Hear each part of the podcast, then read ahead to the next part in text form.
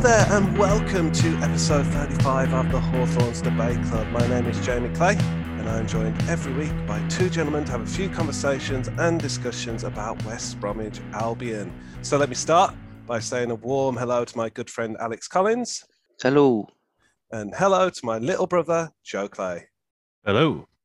So it seems as though Albion are determined to take us on a guided tour of the nine circles of hell. As Dante adjacent Valerian Ismael and his side put us through another performance riddled with all of the usual eye bleeding nonsense that we've come to expect of Smash It Long and Hope Ball. Yes, that's right. Another fixture falls off the calendar and flutters to the ground. And despite reassurances that it changed and that there would be a return to the golden days of frantic Valball, we entered the Lion's Den and capitulated to a pretty desperate Millwall team. And yet, despite another dash in the L column, like Jason Voorhees, it seems Val will survive what other mere mortals cannot. And it leaves us with the whispering question Can this get any worse? Simply put, why do we keep letting ourselves get hurt? Oh, and apparently it was Kenneth Zohore's birthday on Monday. But before we get to all of the vast celebrations, let me say a huge thank you for downloading and listening to the podcast. We love you and never ask for anything more than your unfailing love and loyalty. Because you listen to this podcast, you are no doubt popular and loved by all. So please use your social clout to share the podcast. We do appreciate you as our pod children.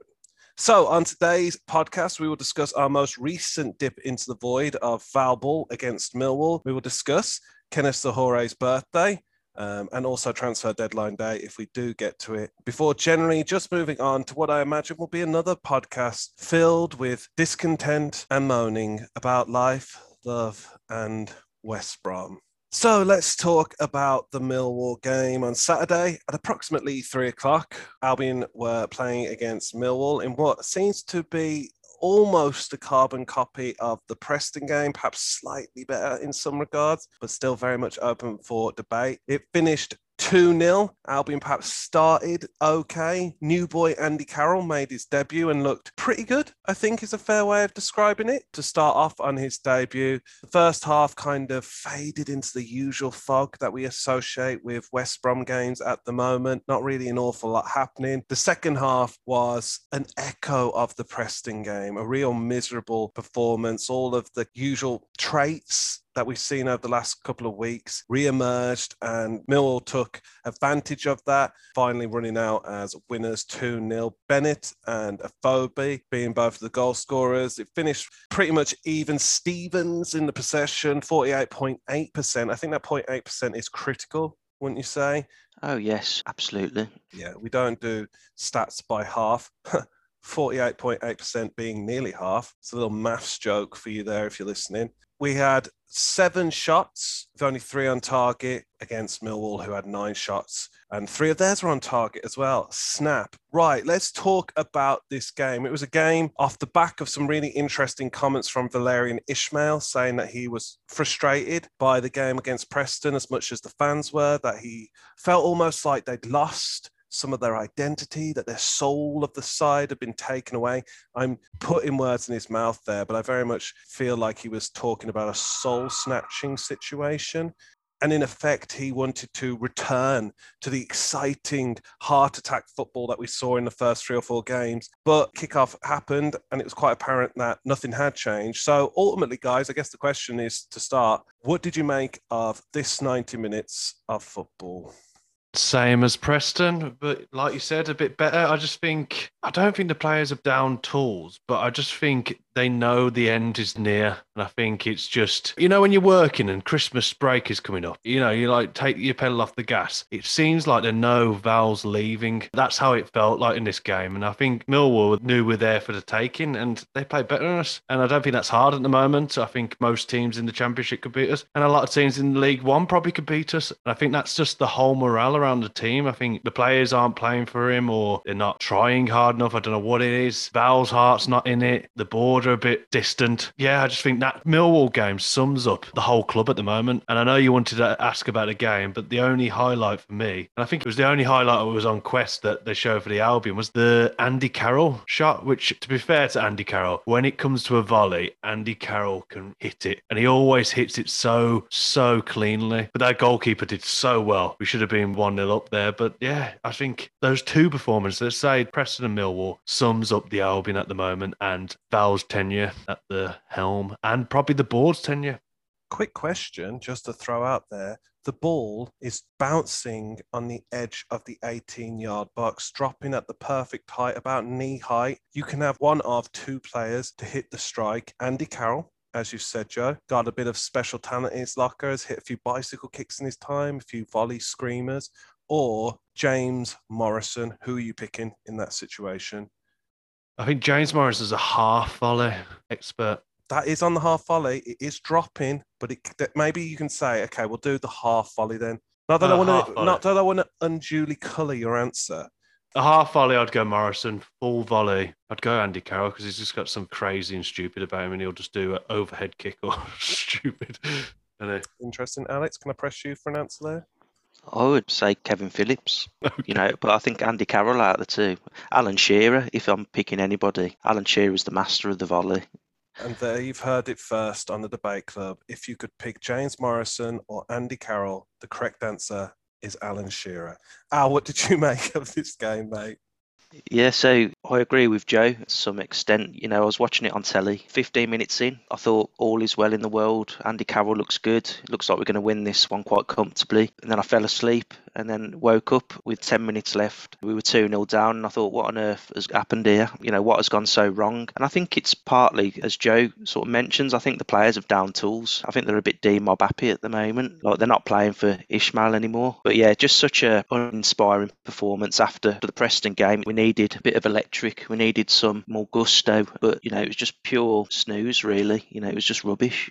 Never a good sign when football can send you to sleep. Insomnia ball, perhaps is that the new name for heart attack ball? Yeah. It's quite boring. Insomnia boring, would be quite keeping boring you time. up, wouldn't it? Okay, so this is like Nytol ball. Yeah. Yeah. Horlicks ball. yes. I think we just got the name of the episode. Horlicks ball. I do like that. Yeah, that's the first piece of merchandise we're going to produce will be mugs that say Horlicks ball on the outside. Hang on a minute, Jamie. Are those dollar signs in your eyes? I'm seeing pure green right now.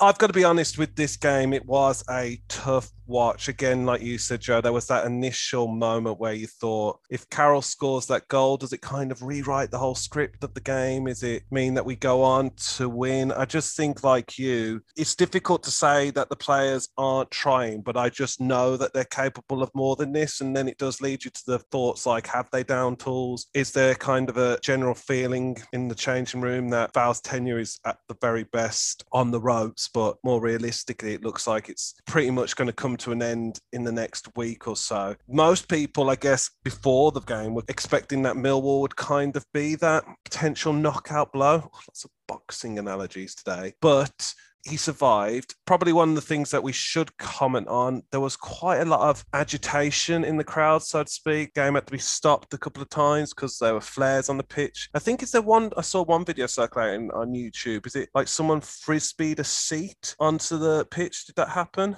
I believe so, yeah. Um, I don't think it's right. There is frustration, boo, heckle, chant, but throwing chairs and flares onto the pitch, it's just not right, is it? It's just not the dumb thing. And you've got children, everything there. You could have brought your children there. I could have brought my children there. You know, it's just scary. Don't want that for them. It doesn't give any of us a good name, does it? You know, just these these hooligans messing about, you know, destroying other teams' stadiums. It's just not good. You know, it just creates a bad name for everyone. I think it's interesting, though. I saw some people debating about this. They weren't on the Hawthorns debate club, though.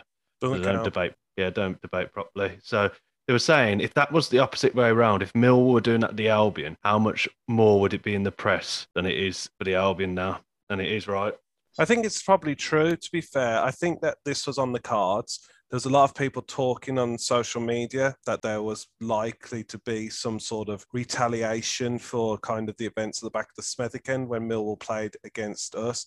I think if you couple that with the really toxic, sour atmosphere that there is at the Albion, and I'm I'm not trying to make an allowance for it like you, it's not right ultimately, as you say. And I just think if I could imagine a scenario where it was gonna happen, it's this kind of scenario. I just think the mood around the club, it's so dismal right now that the scenes when I saw them, I just wasn't shocked at all. I just genuinely think it's a message to the board. It's not the best way to send a message, but obviously now the club will have to pay fines. Obviously if they identify you alex for throwing that chair um, you'll be banned from future games he was asleep on his horlicks. That's very true alex.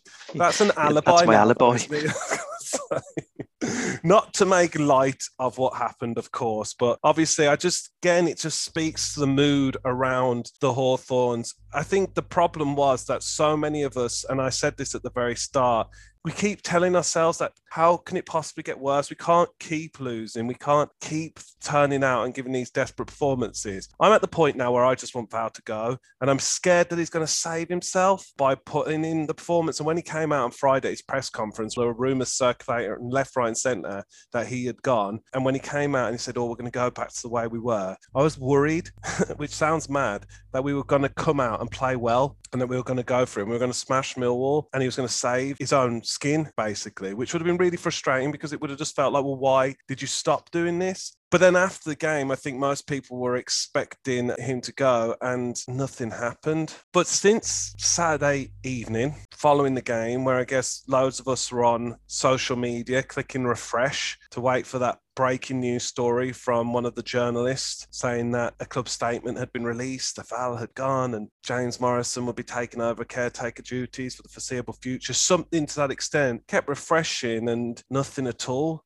And Alex has used the term in our notes here, which I think is the most pertinent description to describe the situation. And that is, Alex, do you want to give it like a dramatic voicing? Radio silence from the club.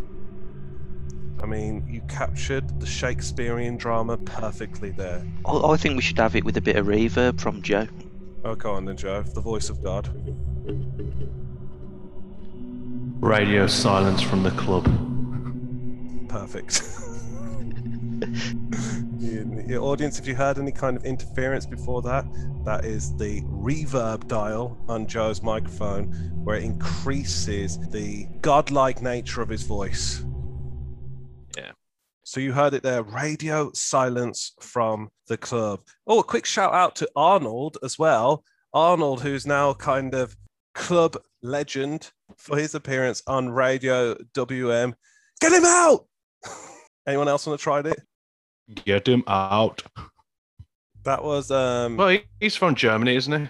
What Arnold Schwarzenegger? He's He's Austrian. No, uh, Val. Is he German? Yeah, He lives in Germany anyway.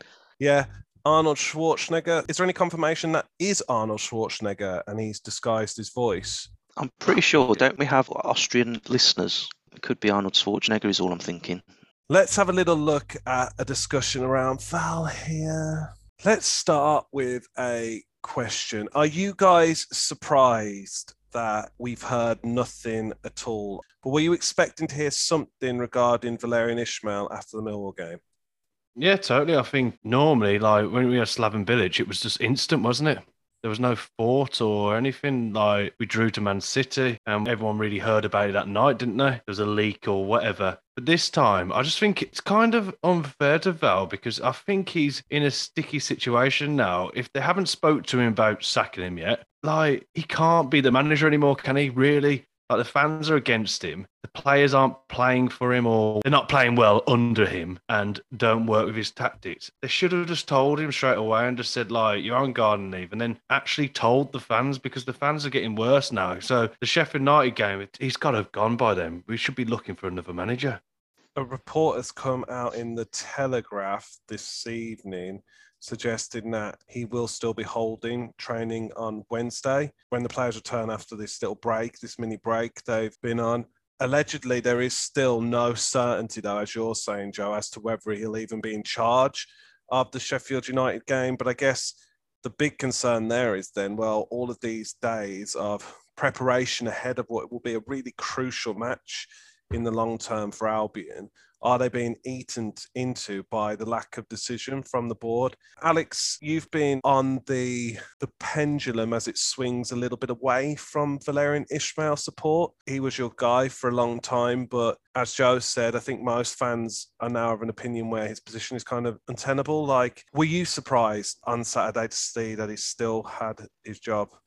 Yeah, I have to admit I was. Like I say, I'm one of the people that's kind of behind Ismaël. I want to see him do well. I think we all want to see him do well, sorry. But I think the way I look at it now is from Ismaël's point of view, he's really got to please three stakeholders. So you've got the board, which we just don't hear anything from. Like I say, radio silence, like no communication whatsoever yesterday or days before that. You've got the fans, I mean, it's pretty clear that the majority of fans are against Ismaël managing the club. People want him out. And then you've got the players, and he's fallen out with at least publicly at least three players with Johnston, Snodgrass, you know, and I think Pereira as well earlier on.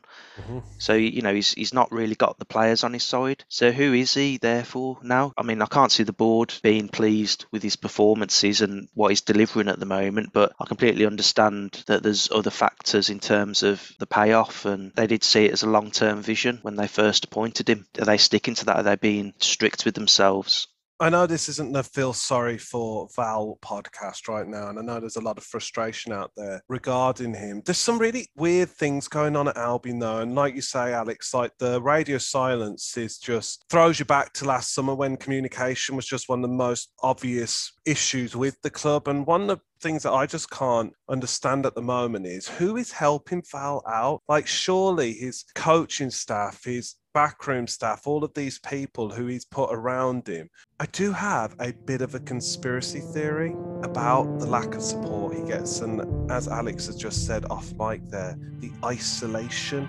that Valerian Ismael is experiencing managing Albion. And that is, does it benefit, say, a James Morrison or a character of this likeness to not say anything to Val? He gets to take over as caretaker manager, and he's one footstep away from being a Premier League manager. It's his foot in the door, and so he's kind of not saying anything, waiting for Val to sack himself essentially before he transforms Albion into a juggernaut. I, thought Graham Jones had left the club. Joe's yeah, snake. It is something which is quite alarming, actually, to be fair, because he only bought that Adam Murray with him, didn't he? He didn't bring anybody else. He bought Adam Murray and James Morrison stayed in the backroom staff, didn't he? And he, he's, I think he's on the same level as Adam Murray, isn't he? He's like an assistant manager, like I don't know what they're called now. I know that they used to be assistant manager back in the day. But would James Morrison play the same tactics as him? No, no, he wouldn't, would he?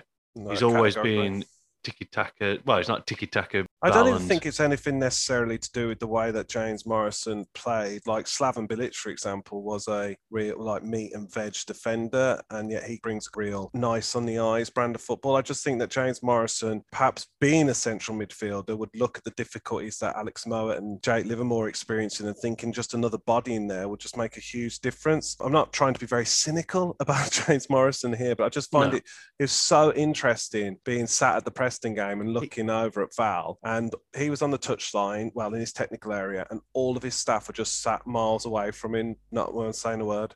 With our board, there's more chance of him having the job to the end of the season than with any other board. Yeah, maybe that is a conspiracy theory. Ticks the box. Another file in the X files. It's all a Game of Thrones, and it? Political football. Machiavellian machinations behind the scenes at the Hawthorns.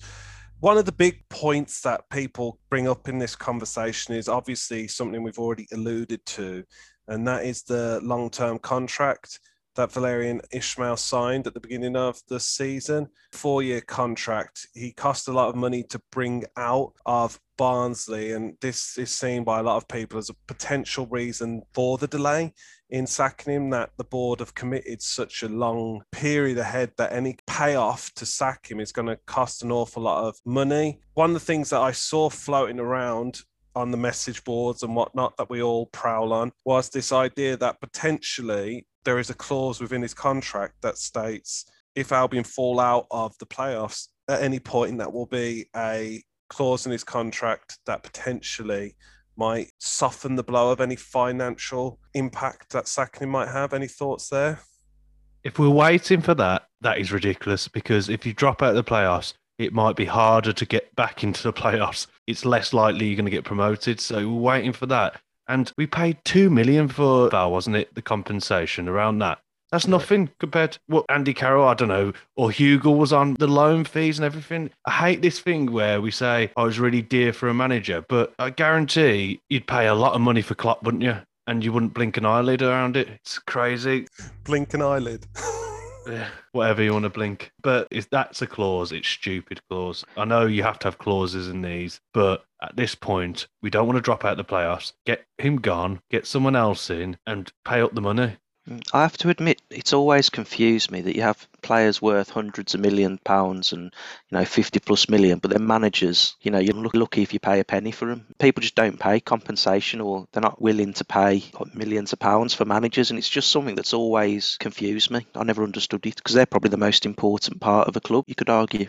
Absolutely. I think for me, I, I, can't necessarily understand that if if this is some sort of trigger in his contract that has been set as an indication of performance, like dropping out of the playoffs being he's failing to meet the objectives set by the club and that somehow gives them a free out there's something about that that makes sense to me i think that like he would have been fairly confident of keeping us as a top six side this season and i think the board were fairly confident of that as well. I mean, I can't think of any professional pundit or analyst who spoke about the Albion ahead of the season that had us anything lower than third. So realistically, I can imagine that there is, but like you say, it feels like a strange thing to wait for. If the plan is to get rid of him, just get rid of him.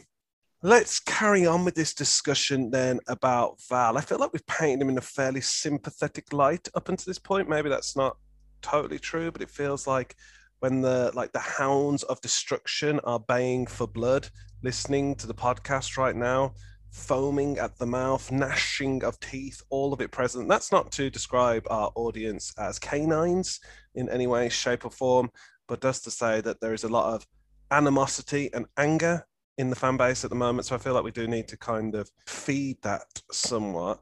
Let's have a look at some of these statistics. This very much feels like the wheelhouse of Alex's research on Wikipedia Corner.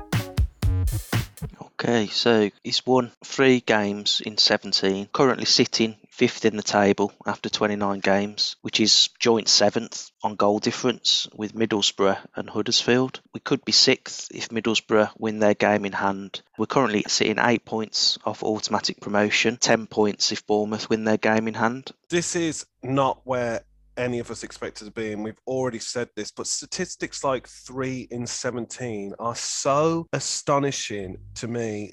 It baffles my mind that any manager in the league, whatever club they're at, despite their expectations, three in 17 is a horrible, horrible record. Where does that place us in the form table? Does anyone know? Uh, in the last 15 games, we would be 20th. 20th. So relegation 20th in, form. Yeah, 20th in the league genuinely, you know, like in horror movies, like I said at the start, like Jason Voorhees, and he'll get like blown up or like pushed off a cliff, and they'll look and they'll see his mangled body at the bottom of like a waterfall or like burning in the car, whatever scenario you want to play out there. And then they'll like comfort each other in their fear and everything. Then they'll turn around, the body's gone because he still lives he cannot be killed. And I just feel like at the moment, Val is surviving something that no other manager I can think of has ever survived. This is with the kind of general expectations that were kind of surrounding Albion this season. This run of form has got to be one of our worst ever. And I can't understand that how you thread the needle of us somehow breaking our best ever start to a season record. I can't see how that slides in there, but somehow it does. I think in any other job, if you were this badly performing, you'd be put on like a performance management. You know, you'd be sitting with your manager all the time, one to one every week, checking how you're doing, making sure you're doing everything uh, correctly. But There's literally nothing. He's just got away with everything. And I think that is kind of down to that we haven't got a director of football or technical director. He's got nothing to answer to. The distance between the board and the club and the fans and the manager and the team. He's just got away with everything. And that statistic of would be 20th in the last 15 games is just damning, isn't it? Any other club he would have been sacked. And if he was Watford, he'd been sacked after the day he was employed. But this needed to happen. It needed to happen before the Preston game. I would have sacked him happily after the Peterborough game, to be honest. What's the opposite of knee jerk reaction? Elbow jerk. Laziness. But I don't understand how we've gone up until Preston unbeaten at home. Like it just baffles me. And then uh, on the form table, we're sitting 20th over 15 games. But I think also another thing that I think's mad is with the players we've got. Even if we had a poor manager, you think like surely they can get more wins than three. I just I just think it's it's an absolute shambles at the moment, isn't it? I just don't get it at all. It just doesn't add up. You know what? I think we have lost at home this season again, perhaps we're dipping into conspiratorial waters here, that there's some sort of en masse brainwashing happening at the Albion. Like in Batman Forever, where the Riddler tries to take over everyone's minds, I feel like we've had false memories implanted that Albion have somehow got through this season without being beaten at home when it's just categorically not true. It can't possibly be true after what I've been watching. So that's where I kind of get off there. I just think it's a, a bit embarrassing um, that we talk about not losing at home. It doesn't make any difference if you don't lose at home. You could draw every game. Still, you're not going to get many points drawing every game. And we've got the tenth highest goal scorer in the league. How are we doing so bad? How has it gone so wrong? The players underperforming. We've got great players there the tactics, the stubbornness of the manager. It's crazy how it's gone so wrong. Even like you said, Alex, we should be doing a lot better with those players there. So it's a combination of the players not trying or the players not getting Val's formation tactics and him sticking and being stubborn. And it's literally it's driving us down the league. And at this rate, if they don't sack him for the Sheffield United match, I can't see him sacking him for a month or so, and we'll be 10th or 11th by then. I don't want them to sack him too quick because it almost makes this podcast completely irrelevant if they do oh, we, sack him. So we were saying that he'll probably be sacked when everyone's listening to this. yeah, yeah, and we're like moaning about it and stuff. Just a quick one on that because he's returning back from Germany tomorrow, so I wouldn't be surprised if there's going to be clear the air talks tomorrow, and if there is going to be any news breaking, it would be tomorrow. But that's just another uh, another mind to navigate in the field, I guess. Yeah, it certainly is a complication. I think one reminds of, me of the David Wagner episode, which was relevant for about six and a half hours. Um, Just whatever you do, Jamie, don't call it the Monsieur Ismael episode. yeah. Auf Wiedersehen or whatever. Yeah, I think obviously there's going to have to be some sort of breaking of the radio silence from the club in the next couple of days because you'd expect a statement to come out the boat of confidence at the very minimum. I would have thought. I've got a horrible feeling that after I've edited this podcast all night, that we're going to wake up to hear news that he's actually been released from his duties. But hypothetically, then, I guess this is a nice place to enter into the next conversation. There were some bits and pieces circulating on social media that Albion had reached out to Tony Mowbray. Now, I'm not sure how legal that is to approach other managers and tap them up and feel them out for the role and stuff. But obviously, a lot of discussions then were going on around would you take Tony Mowbray back to the end of the season or one of the more successful managers at the club recently got us to, well, won the league with us and and he also got us to a semi final in the FA Cup, which is exciting. I guess let's have a quick conversation there then. If Val does go, one, would you like Tony Mowbray? And if not Tony Mowbray, then who would you say is your like front runner for the job? I think Mowbray's uh, contract's up in the summer, isn't it? So I think it's like an obvious choice. And if we can have Morrison caretaking until the end of the season, building up his experience, perhaps to become Tony Mowbray's successor, that would be a good sort of direction to go in. But I, I would love Mowbray at the club. Like, I really enjoyed watching him with Teixeira and Koren in the midfield with Greening, and you know, it was a really good team to watch. That was. I love how you're saying Morrison's going to fulfil Jamie's conspiracy. You watch it, man. You mark my words. Tony Mowbray, great manager, and he has got better. we were a bit weak at the back defensively and we were too ticky tacky sometimes and we came undone. But yeah, I'd love him there. I think he uh, is the best football I've seen for the Albion in my lifetime. Is it that thing? Do you go back to the people of the past? He's not Sir Alex Ferguson. It's not like Man United going back to him. He was great for us, but he didn't do too many great things. Like Steve Clarke did better. Roy Hodgson, obviously, we can't have him, but those managers did better. But if Steve Clarke was mentioned, I bet there wouldn't be as much love for Steve Clarke.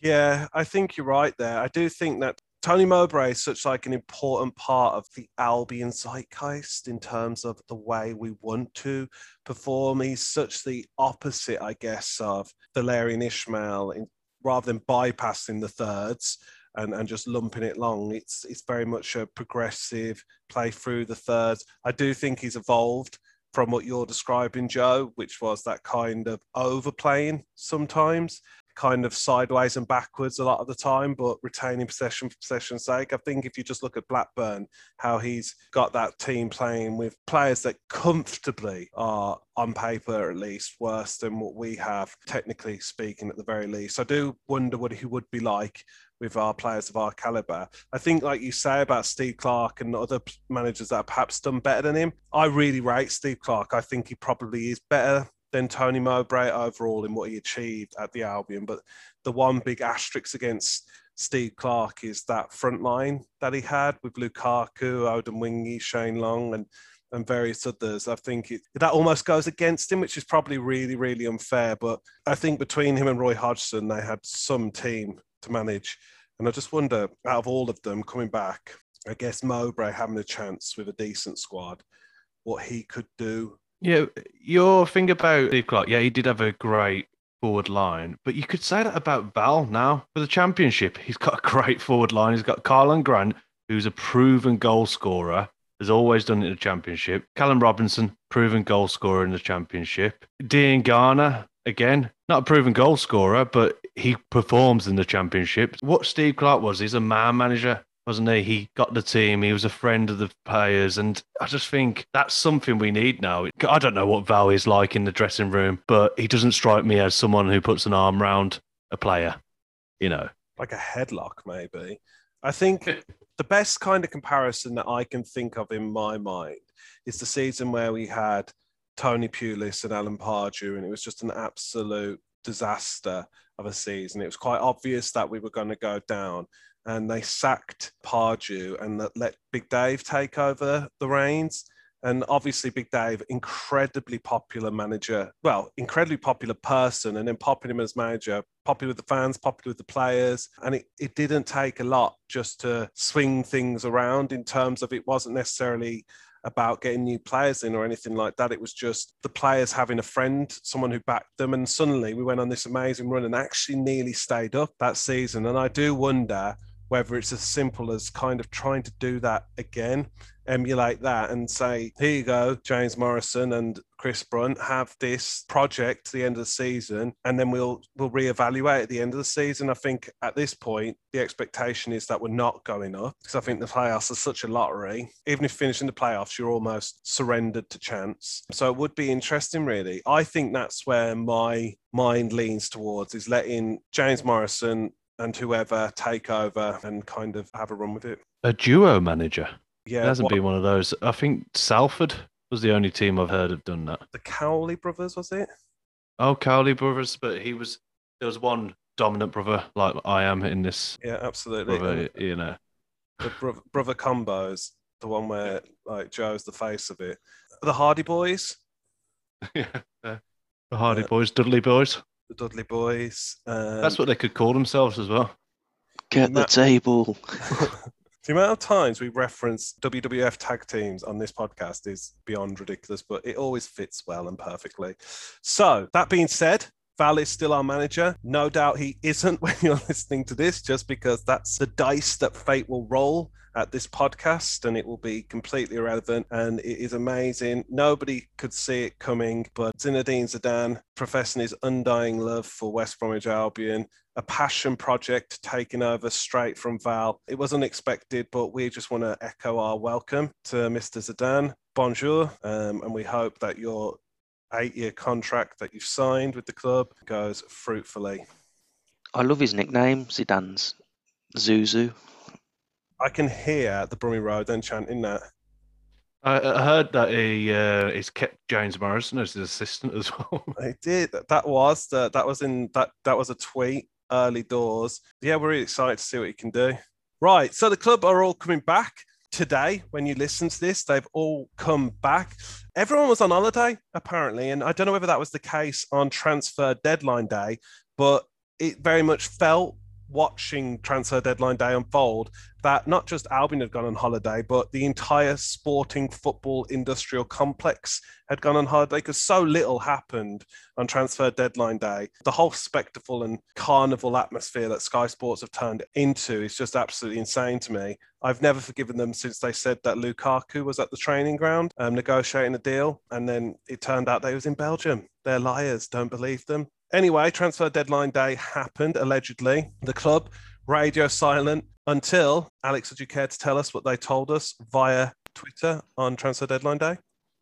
They wished Zohore a happy birthday. Of all the players as well, there couldn't have been a player that's more ironic to wish him a happy birthday. Like I saw on Twitter, like a few people are saying, "Yeah, happy birthday, Zohore. I hope you're enjoying spending our wages." the celebrations were extravagant, no doubt. There were some bits and pieces that did happen over the weekend. Obviously, Andy Carroll signed. I did say on last week's podcast that I wasn't interested, and about four hours later, he was one of our players. It's always fun when that happens. But having reflected and heard his interviews, and I guess not just dismissed him for like the caricature of the kind of player he is, I feel like he does add something. He seems quite charming and he spoke well in his interviews, and he certainly seems excited to play for us. And uh, according to all the reports, he's not playing for very much in terms, it's not costing us much at all to come in and join us. What did you guys make of Andy Carroll signing? Obviously, we've already seen him once, but like you, wasn't too sold on it at the start, but you watch those two disallowed goals he scored for Reading, and you just start to wonder what he can do for us on side. So yeah, I, I think it's better than nothing, isn't it? He's a handful, and he works for Val's football, I suppose. And if Val's not there, he'd probably be on the bench for the next manager. So, and he's not costing much. So, mm. Al, would you like to hit us with some statistics about Mr. Carroll? Yeah, if you just follow me into my corner. So his full name is Andrew Thomas Carroll. He was born on the 6th of January, so unfortunately we missed his birthday uh, last month. He's currently 33 years old, born in Gateshead in England. He's six foot and four inches. Gosh. He's probably about the same size as Joe, maybe a bit smaller. Throughout his career, he's played for Newcastle, where he made his name really, scoring 31 goals in 80 appearances. Since then, he's played for a number of different clubs, including Liverpool and West Ham, and overall, he's scored. Let me just get it that figure. Are you calculating? Scored. Yeah, in my head.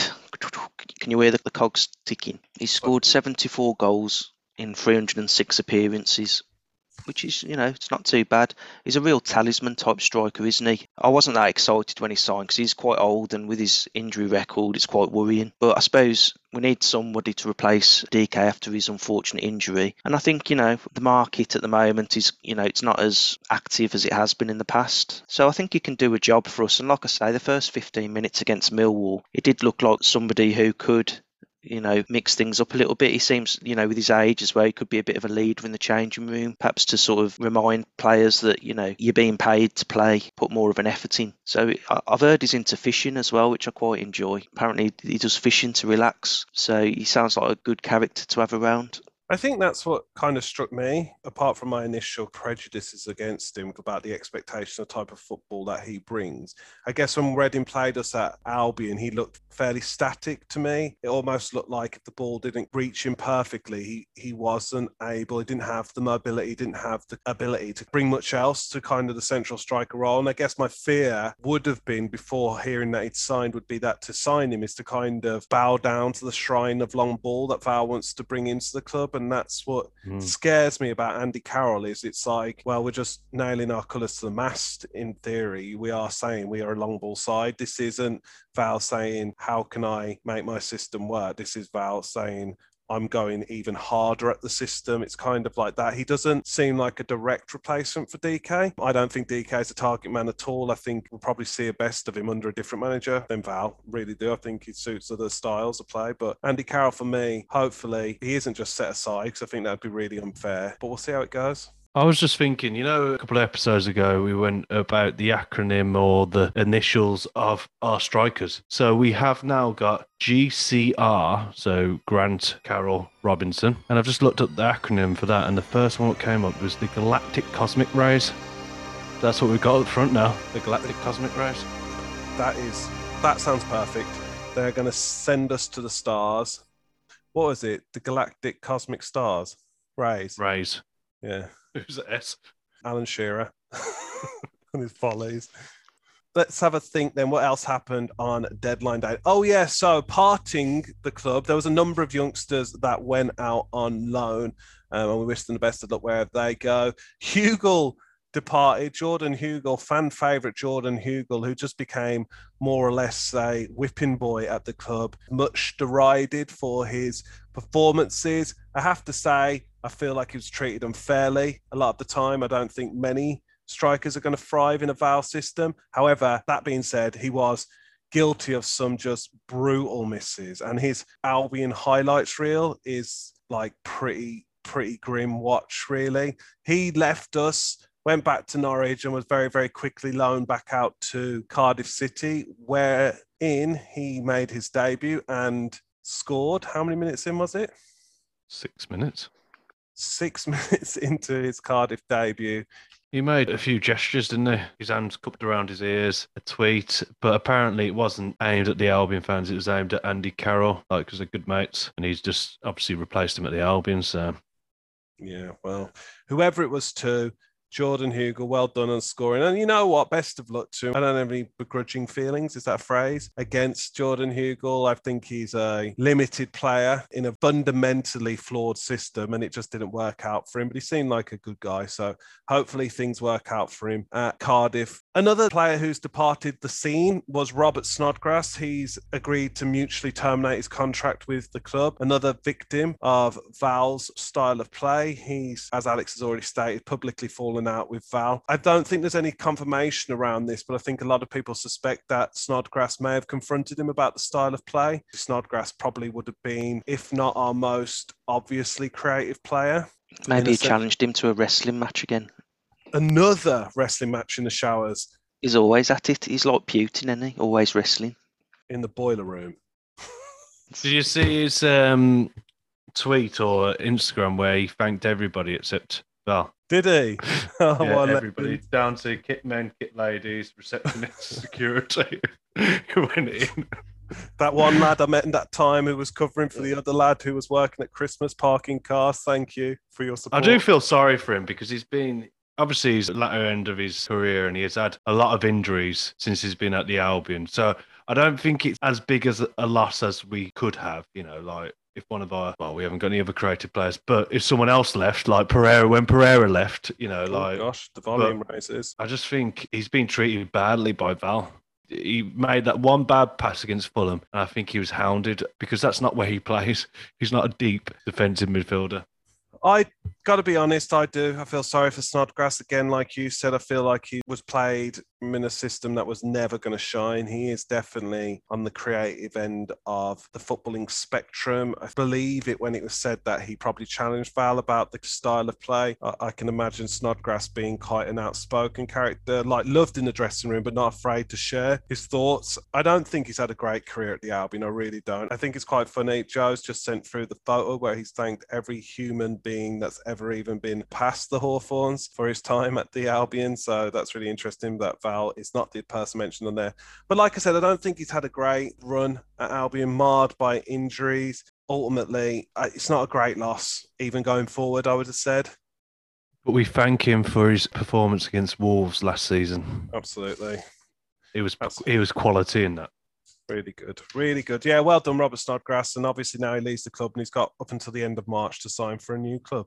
So I imagine that there'll be a few championship clubs sniffing around for him there. And that was the entirety of transfer deadline day, apart from the fact that it was Kenneth Zohore's birthday and naturally the club are preoccupied with celebrating Kenneth rather than any kind of transfer activity that might have been necessary to strengthen the club. But that was it, yeah. On a day where normally most of us would be sat down watching Sky Sports News or constantly clicking refresh on message boards, waiting for hints of cars and registration plates in the East End car park, nothing at all happened. And we were left wanting more, but were greeted with radio silence.